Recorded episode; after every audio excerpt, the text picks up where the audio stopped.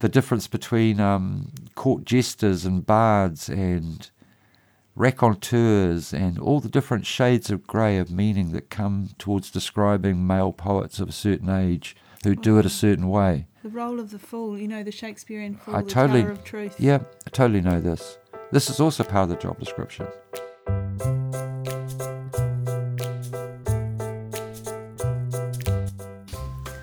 And welcome to Ears Wide Open, a literary podcast that is a project of the Open Book, the world's most beautiful secondhand bookshop at 201 Ponsonby Road.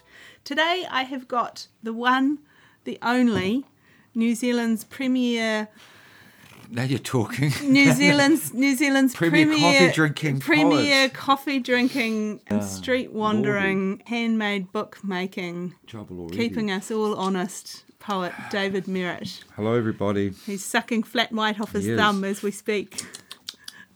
Welcome, David. It's such a pleasure to have you back in the Thank shop. Thank you for having me back in your lovely bookshop. Hmm. And you're going to start by reading us something. Yes, a cheery poem. This one's called How Death Works, number three. In a paddock in the far north, the phone rings, and suddenly it's death. People are there one minute, and then they are gone the next. You see them later in an open casket before they go to get cremated. They look cold, yet somehow still alive, you know, still here. So, you spend time and you talk a little, sharing some cigarettes and some fine booze and some strong pot. The doctors, well, they told them to stop all these things ages ago, but now they're dead. Seems like this little point in them quitting. Things are what they are. We are mortally flawed to decay with age, to ruinate, and eventually just wear out sooner or later. Our friends, our family, and our mates, they will all go this way. Either headlong, head first, or hell bent, or with some small and tentative and timid shuffles. I roughly now know my own mortal path, in which direction it lies, how far into this uncertain future it now stretches, and all I want is some love and some happiness and some fucking peace until this waiting game called life is over. Full stop. Poem ends, full stop. Poem ends, full stop.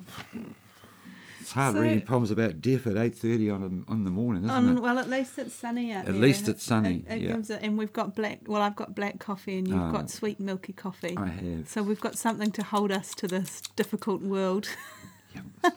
so I've got some questions here. yeah. Mm. But actually, let's just talk about the craft of your poetry for a moment. And I'll just tell a little story, Shoot, which yeah. is that many, many years ago, 2001 perhaps, Year maybe three, later than that. year that. three of my first five-year plan. Yes, year three of Yeah. your first five year plan. Go on. Um, all the fields had been planted and Yeah. the steel was being Ah. made. I encountered you outside uh, St Kevin's Arcade and you gave me one of your I- yeah. um, books. And I, I, no, it must have been later than that. No, it must have been 2008 or 9 Oh, because yeah. I was working on cybersecurity and you Yep. gave me a book I, about. geek, did I give you a geek prayer? You did. Ah! You did. You gave me a cybersecurity poem. And How I thought, funny. oh my God. I've been a cybersecurity poet. These don't exist very often. That's right. And and Yeah. how often do two two cybersecurity poets meet each yeah, other? for sure. But we didn't really know it then. And I looked at it, and your poetry fascinates me so much. And that poem has this quality. It's so blunt and so honest, and Job- yet these are job descriptions, aren't they? they Be well they're blunt not. and honest if you can at times. They're not for all poets, right? and no, you they're not. and my husband, who's a, a very good reader of poetry, picked up some of your books and he looked at them for a little while, and then he said, "There is a lot more to these than hmm. you first realise, isn't there?" Yeah, there is. So just talk to me about what you're doing there. Uh, ten, ten years ago, I'm a nervous breakdown, midlife crisis, former academic, living in a shack in the corner of a paddock, 60 k's from anything. I don't have any electricity, and I have 23 hens and nine or 10 Land Twenty-three Rovers. hands keeps a man busy. Well, you know, they were my best friends for about three years. Those hens. I, I, when I left, when by the time I I mean, I was burnt out. I'd been on a computer for so long at that point, you know, 20 years of 15 or 20 hours a day. And I'd seen things go from like mm, uh, DOS to desktop publishing through to web and then everything else that's come along since. And, and, and I did, I worked in the industry. You can't see this, listeners, but my fingers are opening and closing some quotation marks because it's not necessarily an industry, it's more like a cavalry of cowboys at times. But anyway, I was working in the industry and I thought, hmm, I don't have any cultural or theoretical knowledge about the people that work in this industry with me. And that's like people who make web pages, write software, hardware engineers who make the PCs or the laptop, Mac laptops or the iPods, all those things. So I went back to university and and I picked up the cultural theory about geeks because I'd been a cyberpunk reader all my life. So I knew a lot about how the science fiction writers in particular had portrayed geeks, computer technology in, into the pretty much the future that we live in nowadays. So when I went out to the country, it was a big shock. I went from a very highly digital, electrified existence into one without any of those things. You know, the hens were my TV. Yeah.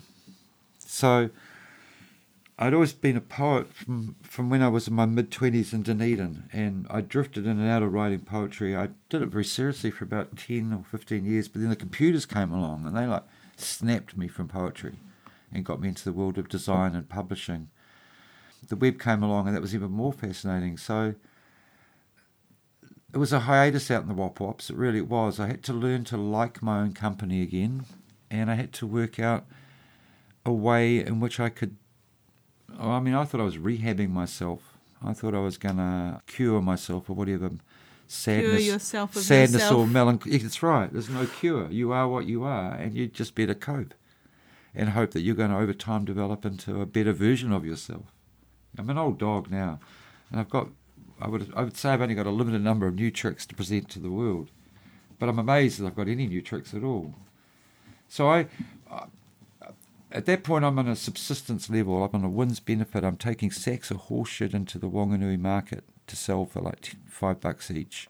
Uh, we're trying to um, sell them. So you've been a horseshit merchant for a while then? Yes, yeah, well, you know, no difference. We, we started, what was it, the Mangamahu Bum Nut Company, where we took eggs in and, you know, sold the eggs every week and stuff like that. And then, of course, um, fatally, I got asked to go on tour with musicians. Fatally. Which musicians were There was a Kapiti Coast group called the Curbside Cabaret, and they were like just improv. They had beautiful songs. They had like saxophones, traditional musical instruments, but they had like larger than life characters. And I was their opening poet. And on the first day of the tour, they said, "Well, where's your merchandise, old man?" You know, and I thought, "Hello." Uh, you're not going to. There's no money in this. They said, you know, you have to make your own money as we go on tour. And I just got this rubber stamp alphabet set. I had a really old crap laptop with me, and I could somehow use both the stamp pad set and the crap old Mac laptop to make a book. You know, I'd stamp out the cover of the book, and I'd use the Mac to make the PDF. Staple that inside. You know, first night I did this, I made forty-two dollars. It's like, wow, I can make a living out of this, and it's just grown from that. To and and, and part of it's a rejection of everything that I had been told what I should do. People are full of advice what you should do. But sometimes the best thing to do is just to look at the lives of other writers or poets in particular whose lives you respect or whose work you think is fantastic or whatever and get a grasp on how miserable and wretched their lives could have might have been or were or whatever and what were the chance and lucky things that happened to them we're all going to grow old, you know. We're all going to grow old, old, old into old poets, and so it's important to work out when you're a young poet in particular, how do I get from being this young, brimming with things, 26 year old kid, to this elderly, mature, peak of your career, old poet, without becoming a drunk, or uh, only doing shows for the exclusive literary festival end of the market, or ending up an academic. So, well, there's not many role models. It's the Sam Hunt business model. Now I'm struggling. Very few poets take the leap to try and make their work into a full time job and then assess how their career is doing on the basis of how well they're doing in their full time job. I've always treated it as a an eight hour day thing, just like everybody else should do with you know with their work. So I wanted to become my own publisher and I wanted to become my own retailer. I wanted to become my own marketing person. I wanted to drive the forklift in the warehouse. I wanted to do the spreadsheet. I wanted to do the cash flow projections, the SWOT analysis, the five year plan, and write the poems. So, oh, this is a lot of shit to go on. But this is the nature of the new world. When I started writing poems, we just wrote them with pens and bits of paper. We typed them up on a typewriter, and the job was tidy. Off they went to a publisher. But now, you know, the computer has changed everything. We can all, we can be multinational publishers. We can have many, many, many books to our name just by clicking a few things on the desktop.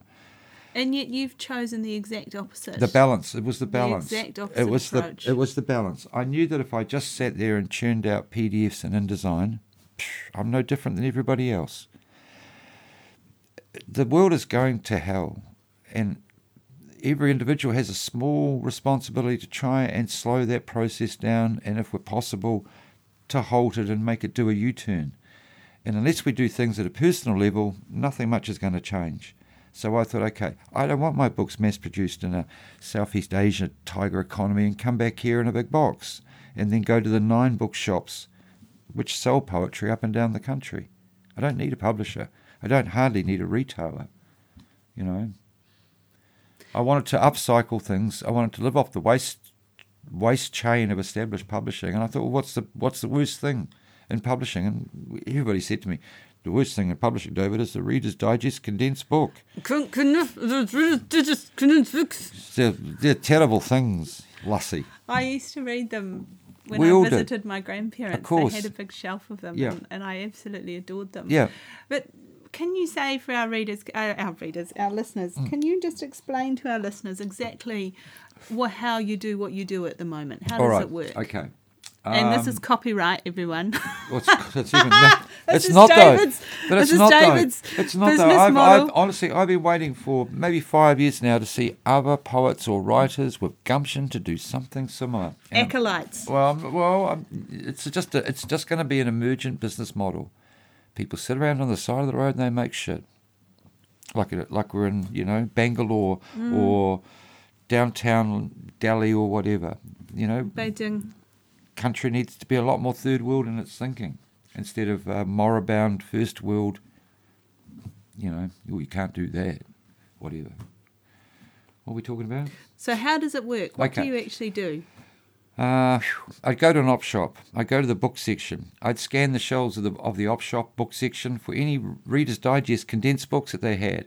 They had five. I'd get the five. I'd go to the counter. I'd say, "I'll give you a dollar each for these five books," and they go, "Fine." With those five books, I'd go to the paper recycling around the corner. I'd rip the guts out of the books and keep the covers. I then cut those covers in half and staple a spine down one side, and then I get a rubber stamp pad alphabet set and I laboriously hand print a title of the poem onto the cover of said Reader's Digest upcycled cover thing. And then I get a glue stick. It's like, whoa, high tech, glue stick. And I glue a thing in the front left hand corner that says my name, copy left, postal address, email address. And on the other side, I glue stick in an A3 sheet of paper which has a single sheet poem on it, which has been laboriously folded up into something that pulls down and folds up and whatever. Chinkerfoil. Thank you. That's a good word. I had to look that up in the dictionary. And so, yeah, I make them. And when I started off, I thought, oh, I'll make high end visual artist gallery prints of my poems on expensive flash paper and I'll sell them, you know, for thousands of dollars. But that seemed really stupid. I thought, no, no, don't do this. Make cheap things efficiently and sell lots of them eventually. And that's pretty much how it's working out. I, I make a lot more of them now than I did even five years ago. And what's changed then? So how have you built that, and who buys them? I, mean, yeah, I mm. buy them. I love them. We, who else buys them? Uh, I think people quite often are intimidated by poetry collections. You know, they don't want to read fifty poems. They only want to read one, two, three, and they want to read a poem that resonates uh, straight away with them. And that resonance comes sometimes from their selection process when they pick up one poem out of the 30 that's on the table before them. Their hand goes to one poem straight away. They pick that one up, and quite often that's the one that they'll buy or, you know, they'll, they'll get. So there's all that. I mean, I, there's a, I mean, you're right. There's a lot going on. It's not just how the books are made and all that. It's how the poetry is read to an audience or performed in a side of a show, or how the poet can now have the poems represent him or her without being at the poetry reading as well. And it's the old story, you know, you, you stick at something, you you would hope, like I said earlier, over time that you would get better at what you're doing, or people would recognise you as doing something unique, perhaps. And it might have taken me a bit longer for, for people to work it out, but I think a lot of people out there think, "Oh gosh, he's doing something quite. We haven't. Nobody else does this." And I, I really did study the business model for poets really long and hard, and just decided, don't do anything that anybody else does. Do it your own way, and do it in a way that's absolutely back to front. You know, inside out, wrong way round. He keeps thumping the table, listeners, with his with his excitement. He should put his coffee cup in his left hand. That's right. And you'll get Back these little that. thumps in your how, ears. How am I doing? Am I you're doing, no, right. you're doing amazing. Yeah. This is absolutely fantastic. So I want to go back go to when you started to write poetry in your 20s in then. 1986 in Dunedin. In 1986 in Dunedin. Mm. So do you remember the first poem or do you remember what brought you first no, but to make a poem. No. Oh well, uh, I got on the train to go from Auckland to Dunedin specifically to become a poet, and that you know, and that was it was a conscious choice to move away from working inside of the music industry, which I'd done up until that point, and and to look after my own creativity, not other people's, and also to work in a more collaborative and cooperative way with other artists. And Dunedin was like just just the perfect place at the time It's very beautiful down there, isn't it? Very I've beautiful. for a short time. Yeah, and you can live there for cheap on bugger all money. And there's a constant influx of new, interesting people coming in. You know, young university students, the students have become trapped by the beauty of Dunedin, become academics at university or become artists with practicing careers. And there's all that music as well. I went there because I had a lot of mates there, and the rent, rent was cheap, and I knew that cold weather would sharpen your brain. And that's about all I knew when I got there. And and poetry, what is what? Why was it poetry? Because perversely, I thought the poetry. Yeah, anybody can write short stories in this country. We'll applaud you and give you the Nobel laureate's prize for short story writing. It's very hard for poets, and so perversely, I drifted towards poetry, thinking, okay, this is the hardest career in literature in New Zealand to be a poet, particularly a full time one The hardest possible path. Uh, and if, if you can get good at New Zealand, my God, imagine how great you're going to be for the rest of the bloody world. So there's that adage as well. You you get good in your own home country, but by the time you go overseas, you you should be good enough for overseas. And what? So I'm going to keep pressing on mm. this, David. What go is on. it in you that is has a desire to do something creative, or what? What's the I for me, I have what I call the poetry yeah. itch, where yeah. I suddenly realise hmm. that this thing needs to be Scratched. written down. Yeah, you know. But what is it for you? Part of it is, I think, I think poets at the moment have an undis, unexplored part of the job description as far as being social conscience, instigators of, of change inside of societies, or even just simple documentors of the great unraveling which we're going through. So great unraveling. Well, it is a great oh, unraveling. That's a wonderful it phrase. Is the, it is the great. It's like when for ten years sitting on K Road, I have watched the fabric of our society unravel before my very eyes, and that's from having a fixed vantage point for the last ten years to watch the change, and I'm that was a conscious decision. Don't don't change your vantage point. Stay where you know. If if and this was a conscious decision as well. I could have chased things around, uh, and I do chase obviously because there's certain places up and down the country where you have to be at a certain time of the of the year. But mostly, if I'm in Auckland, I'm just going to sit in one place, K Road, and then if you want to find me, well, it's easy. I'm there. If I'm not there, well, it's like let's play the Carmen Miranda game. Where is David Merritt? Or send, you know one I mean?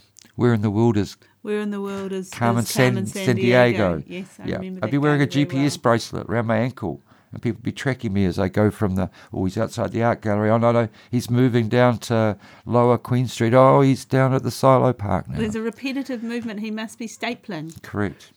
or something. Or his vital signs, you know, he's calm at the moment. oh goodness. Um, so I- tell me. my parents bit- were my parents were Marxists. This also will oh, explain. Oh, yes. My parents were my parents were working class Yorkshire Marxists, and a little bit of their belief system did rub off on me. And I had a formative experience as a kid, where I caught the bus from Otara to Auckland Boys Grammar every day for three years. I was an out of zone scholarship. You know, give give the bright, give the bright, give the bright fat kid with long hair a place at our school. And so I caught that bus every. Year. That's what got me reading, you know, more and more complicated books, and it's what taught me a lot about class consciousness. You know, roles of poets in society, uh, the difference between um, court jesters and bards and raconteurs, and all the different shades of grey of meaning that come towards describing male poets of a certain age who do it a certain way. the role of the fool. You know, the Shakespearean fool, I the totally- Tower of Truth. Yeah, I totally know this. This is also part of the job description.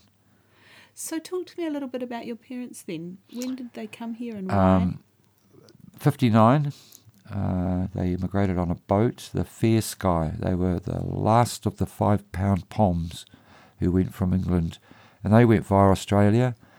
Uh, I was born in Wollongong, and then we came here when I was four because Mum hated the snakes and the spiders and the weather in Australia in particular. So that we had a Dad worked at a succession of very dreary, small New Zealand towns in the central North Island that did dairy factories or cheese or casein or milk powder or And he worked in the hydroelectric. factories. He was a boilermaker fitter, so he was the maintenance engineer or the engineer who kept the factories going. Hard to be more classically working class than Yep. a boilermaker fitter. Correct. And coal miners stretching back in your ancestry, you know, 10 generations. And So- your mother? My, my mother trained for four years to be a carpet mender, which was a very highly specialised job in Yorkshire where when the carpets were being made on the looms, she was behind a bank of bright lights that showed you any flaws or imperfections in the carpet weave.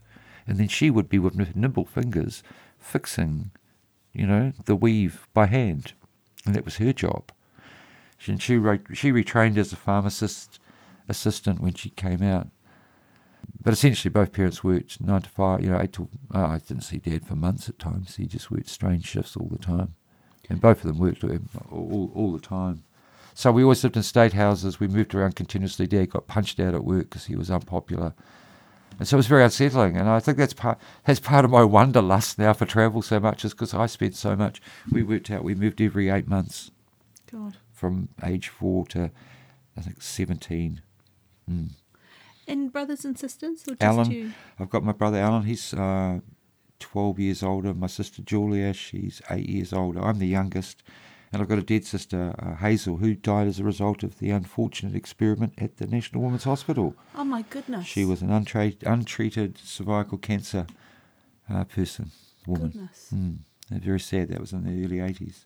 These how awful. Yeah. And are you in touch with your siblings? Yeah, yeah, yeah. I see, I, if I could, I'd see them both more often. But they both live in Auckland. My mum's still alive. She's in her early nineties. So, uh, you know, I see, try and see mum. My sister sees her, my mum every day. My brother sees my mum every now and again, or every week, or whatever. Gosh, Mm. families, eh? Families, eh? and coal miners stretching all the way back. And I deliberately black sheeped myself from some of some of the aspects of my family that I found to be too constrictive or too restraining or too, you know, whatever the word is you want to use. And what do they think of you now, David? They're proud of me now, but my father, who died recently, he he couldn't get his head around it. He, I, I think he never forgave me for deserting my class roots because he equated poets with, you know, laudanum taking Byron and Shelley and. And yet he sent you to um, well, that was Auckland Grammar. purely f- luck. You know, it was purely luck. I could have gone to Otahu, could have gone to Hillary College, whatever. You know, it was pure luck. And the bus, the bus journey. You know, for an hour each, an hour in the morning, an hour at night. I read books at the back of this bus and try not to get beaten up. It's as simple as that. What sticks with you particularly that you read on those bus journeys? Biggles. Ah. Funnily enough, Biggles. It started off as a 12 year old kid reading Biggles. And I read every Biggles. I read it not just because it was like, you know, war story bullshit. It was like geo British geopolitical colonial, you know, intentions explained. It was geography and history at, at the same time. Yeah. And then it was other things, you know, like you, you, you move on. You, Lord of the Rings comes next after Biggles or whatever. And before you know it, you're reading Chariots of the Gods, trying to get your head around the concept of alien civilizations. Isn't it amazing? Here we are sitting in this room full of books in the open book. You know, I'm sure there'll be books about alien civilizations oh, somewhere in here. many of them. Yeah. You know, Yeah. of them, and yes, these things we read early in our lives that stick with us. What Mm. about the first poetry that you remember really speaking to you? My sister took me to a Baxter reading. Ah, He well, she did when I was like a 10 year old, 11 year old kid or something. I, uh, I'm trying to remember where it was. Maclaurin Hall? Something Catholic, uh, one of the Catholic halls at Auckland Uni. It was like 1970, 71, 72, just before he died. And, and I mean, that was mind boggling. I didn't know what to make of that, you know. I don't think I don't think I I don't think I read? I don't know I don't remember but I don't think I enjoyed myself at all. I thought what the because like most people, Baxter was not very popular when he was alive. Venerated after his death, sure, but when he was alive, significant population, maybe sixty percent of conservative hellfire brimstone New Zealand hated and despised him with a passion. He was like a long-haired, drug-taking commie radical scum. Not premier free icon loving. all of that. He got tarred with so many brushes by conservative New Zealand. Mm. And, you know, some of that tar stuck. And it wasn't until after his death, and in some cases, many generations, many decades after his death, that the tar's taken off completely. The, the literary historians will all have a crack at him and try and work it out. My mother went to Jerusalem, Mm. went up the river to Hiruharama to Wow. stay with him a few Yep. times. You know, she was a she was a young hippie. I met Peter days. Olds when he was um, when I was a very young poet. I met Peter Olds who'd done a similar thing, gone you know, gone to Jerusalem, sat around as a hippie, became a poet in his own right after Baxter's death. And they were always interesting to talk to. What went on? What was the ethos about him doing that? And and can something similar to that be done again? There's an amazing, you know, in the documentary about him. There's an amazing um, bit with Jacquie Sturm, Yeah. his wife, of course, saying, "There he was wandering up and down the country, Mm. and here in his cupboard were several good suits and pairs of shoes." But he was always barefoot and not in very good suits, wasn't he? And I think about there's an incredibly beautiful poem um, that he's written for her when he's at Jerusalem, Mm. and you know it says, uh, "This is my life, simple and plain as stone," or something. The only thing that makes it less good, Hene, is that you are not here beside me. You know, and it's, Mm. Yeah. a, it's an absolutely incredible, beautiful poem. Yeah. one of my favourite poems. But then I think of her point of view as well, Yeah. saying, Yeah. "Oh, It was not easy for her. God no, No. God no." So, David, Mm. if you weren't a poet now, what would have happened to you or what would you be? I would have pursued the high end cultural theory of geeks. I'd be working for Google. It'd Be as simple as that. I'd be working for Apple or Google. I would have taken it to that, you know. I would have got my doctorate and whatever it was that I was trying to get a doctorate in and gone to work with them as a high end cultural theorist about how to make their geeks more productive and happy or more secure in their dealings with code on the internet or whatever. Whatever geeks or people who work with geek culture need to be told about how they can improve what they're doing. I mean, I was attracted to open source. I mean, you've got to admit, I was just at the right place at the right time at several key points in my life. I had an email address really young, and so this is way before the web. So I was fascinated by digital culture. When I saw a computer, I knew this is such a vital tool for writers. And when I saw desktop publishing, the PostScript printer, you know, so, well, of course, this is what I'm. Of course, this is what I'm going to follow through because it's incredibly important. So, yeah. I don't even really remember the question. Look, I'm just talking willy nilly. No, you're doing an incredible talking job. willy-nilly, This is- everybody. This is this is a magical. This is going to be a magical podcast. All right, we've got a couple of of tricksy questions Yeah. here. What's your deepest regret? Oh, I've got several ex marriages that I really, looking back on them, wish that they weren't ex marriages. I regret the fact that my first dog can't live forever. And I didn't get DNA off him to reclone him later. You know, like I'd like to reclone reclone my dog right now from 1980. What was his name? Gonzo, Gonzo. yeah, or Osnog if you went Gonzo backwards. Yeah, he was a great dog. So, what do they say? There's an old saying. Oh, sorry.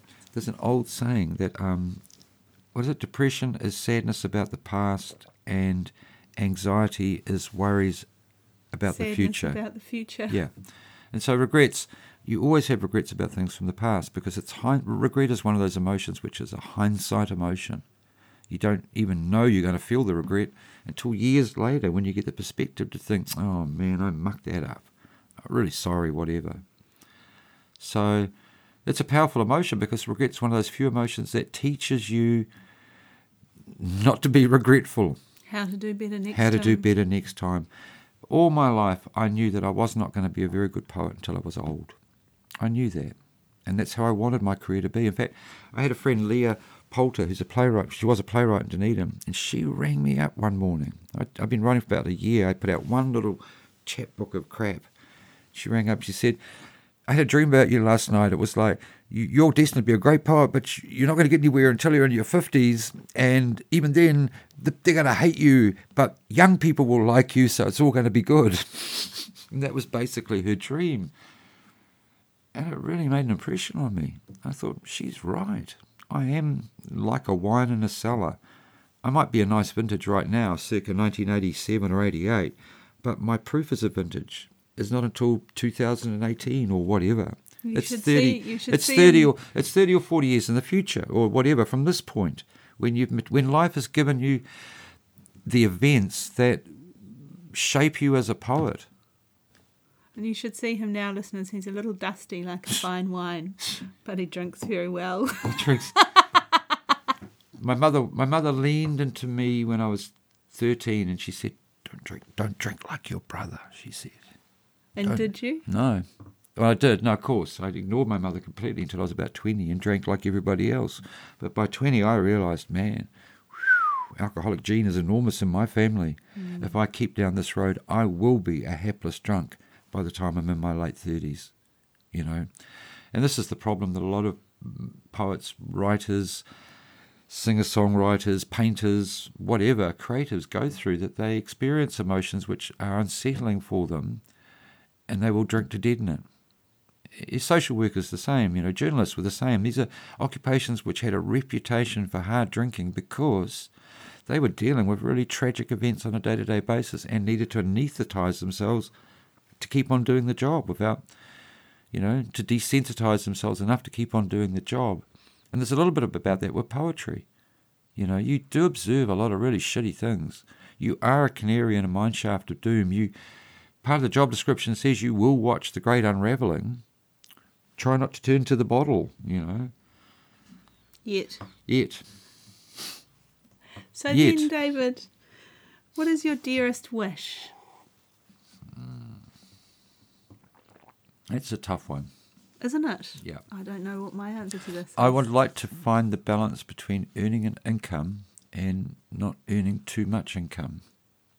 And I'd like to find the balance between being happy and being melancholy or sad. And I'd certainly like to probably experience, as I get older, more joy. Yeah, that. That's probably my Experience more joy. more joy. Yeah. Oh, maybe that is also my dearest wish. I think I think you can only write a certain number of poems around a certain theme or a certain recurring event or whatever that comes in your life or things that you constantly see or observe. And so you you know by the time you're 50 you've written those poems you've written them five times you've put them out in four different books and so those poems have a certain de- uh, a certain amount of redundancy. You don't go back to the scab and keep picking it, because that's what it is when you rewrite a poem or go back to an event from the past and write a poem about it. You're picking at an emotional scab to see if it's still bleeding.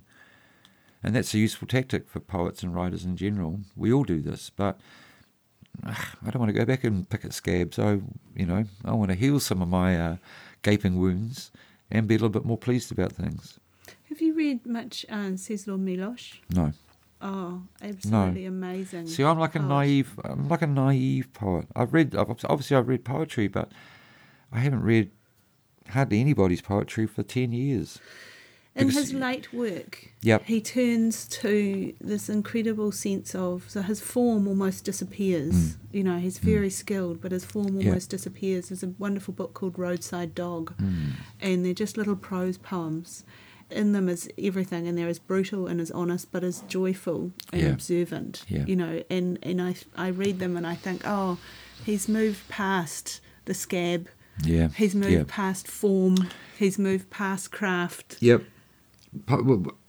We all have, over time, though, I mean, the literary historians kind of work poets out that, that we go through phases or periods, or we, when we're younger, we're more likely to be experimental, freestyle, free form.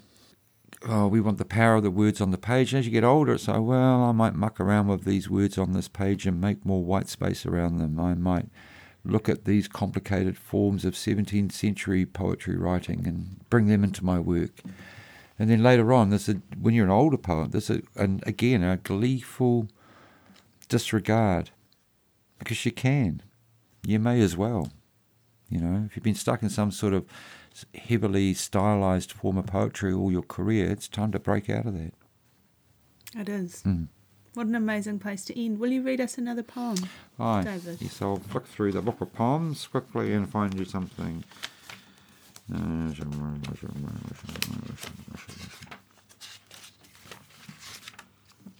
Oh, this one here. This is called uh, Morning Tea Poem Number Seven. Tired and worn out, I hate, I snap, and I growl.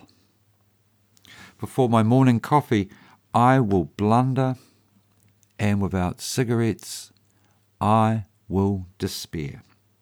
I'm curmudgeonly and I'm stubborn. I'm frugal and I'm mean. And I work hard to get to places and often nowhere at all. I endlessly loop the only life I've now got left and I waste my time, often in very innovative ways. I don't eat much and very irregularly, and I lurch, but I'm hardly ever drunk.